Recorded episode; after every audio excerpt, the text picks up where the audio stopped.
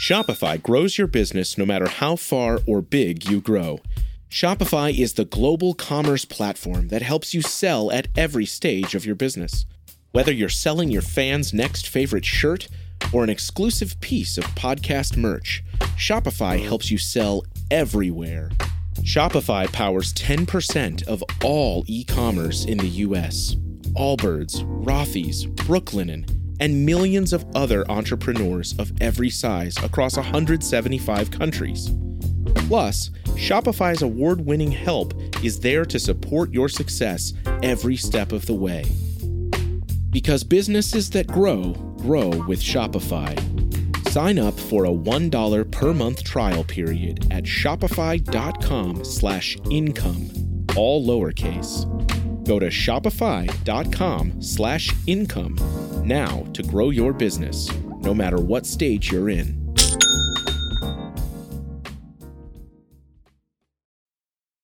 Hello, and welcome to another edition of Play Me or Fade Me. And thank you for joining us as always. And that's a winner. Yes, a winning day on Saturday. Oh boy, I don't know how we did it. You can call me lucky, but we got the job done. And when it comes tournament time, the slogan is survive and advance. And Saturday was a marathon card. We played a ton of games, but we survived and we advanced. So let's recap the winning card for Saturday. Our three sessions, well, they were all two and two. It was a yo yo day. We lose on Davidson. We win on Illinois. We lose on Louisiana Tech. We win on Kansas State. We lose on Baylor. We win on Providence. We lose on UNC Wilmington. We win on Duke. We lose on Missouri. We win on Michigan. We lose on Santa Barbara. We win on USC. You can see why I'm made for better edge. No juice is critical to me when I'm playing this many games. Then on Twitter, you got the job done and you were the difference maker. We cash on Kansas State. We lose on Missouri. We cash on Providence. OPP plays. We lose on Tennessee. We cash on Queens. We lose on Wake Forest. You put the math together, we make $40. We erase the loss from Friday, and we still have a chance to salvage a winning week if we could have a really good Sunday. So let's get to the card for Sunday. And I should just lay the 12 and a half with Purdue and go Mike Ditka after drafting Ricky Williams way back when in the National Football League. Light the cigar, have a cocktail, and call it a day. Maybe watch the Daytona 500. But I'm not even going to touch that Ohio State Purdue game. I've lost so many times betting on Ohio State that I feel if I faded them, they would actually finally get a cover and I'd have a ton of regret. So no play for me on that game. But I am going to touch a game where I normally back a team. I'm actually going to fade them today. Let's start right there. It's in the ACC. I'm going to play North Carolina State minus the two over rival North Carolina. So I backed North Carolina earlier this week when they lost to Miami. And normally I don't allow myself to flip on a team after a loss, but with a small slate of games on Sunday and so many teams that actually are on my 30 day list, I don't have a ton of teams to handicap today. I'm going to allow it. So I bet against NC State earlier this week when they lost at Syracuse by three. So I'm at least okay on that side of the equation. The Tar Heels are eight and seven in the ACC. They're 16 and 10 overall. They're just two and six on the road, and they're on the bubble, of course. NC State is 10 and six in the ACC. They're 20 and seven overall, and they are 13 and one at home this year. Unfortunately for me, I was on them for their only home loss of the season when Pittsburgh beat them by eight. That brought up bad memories, by the way. The Tar Heels won the first meeting by 11 with some crazy numbers, by the way. 24 made free throw edge in that game. The Tar Heels went 36 of 39 at the line that night. Plus, they had 11 offensive rebounds. Plus, they turned it over a season low seven times. Plus, the top player for NC State left early on a stretcher. So I expect things to go much better today for the Wolfpack. I'm taking North Carolina State minus the two at home over North Carolina.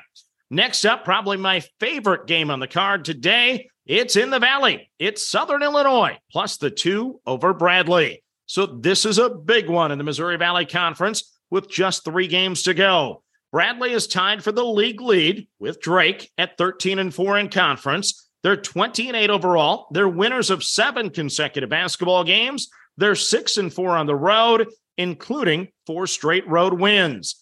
Meanwhile, Southern Illinois is just a game back at 12 and 5 in the conference. They're also 20 and 8 overall, and they're 12 and 1 at home this season. Another bad memory here. Their lone loss at home was a night that I backed them back in December against Indiana State. Bradley pulled away late in the first meeting to win by 10 after being tied with five minutes to go. Both teams shot well below their season average in that game, by the way. This is a national TV game. I expect an excellent crowd on hand to honor beloved former head coach Bruce Weber and his 2001 Sweet 16 team for the Salukis. I remember that team fondly, by the way. The Salukis were just two of 14 on threes earlier this week when we cashed on them. I do expect much better today. So give me the Salukis plus the two in an old fashioned Missouri Valley Classic over Bradley. Next up on the card, we go to the Horizon League. It is Wright State minus the two at Purdue Fort Wayne. So I'm still steaming over that terrible performance Friday night from the Raiders when they lost by 17 at Cleveland State and cost me two units since you backed that one on Twitter. I expected so much better. They might lay another egg tonight. Don't put it past them. Purdue Fort Wayne won the first meeting 88 to 80. The Mastodons, though, have lost four straight, so that actually scares me a bit. It's senior day, so that scares me a bit. But Wright State should win this basketball game. Will they? I have no clue, but I'm going to pay to find out. Give me the Raiders on the road, minus the two over Purdue Fort Wayne. Then the final game of the card for you is in the Pac 12. It's Oregon plus the one at Washington State. So, an overtime loss at Washington earlier this week likely has the Ducks back on the outside of the bubble looking in. Now, this is must win territory for Dana Altman and company.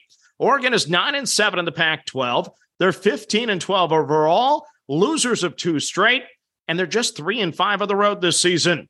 Oregon won the first meeting by 14 back in early December, thanks to 51% shooting. Washington State is playing much better of late. They're 7 and 9 in the Pac 12. They're 15 and 12 overall. They've won two straight games. They're 9 and 3 at home. Plus, they have a road win at Arizona for good measure. Oregon has the better offense. Washington State, of course, has the home court edge, but I think the Ducks will find a way to bounce back after the OT loss and win this one. So give me Oregon plus the one, quack, quack at Washington State. So let's recap your card for a Sunday.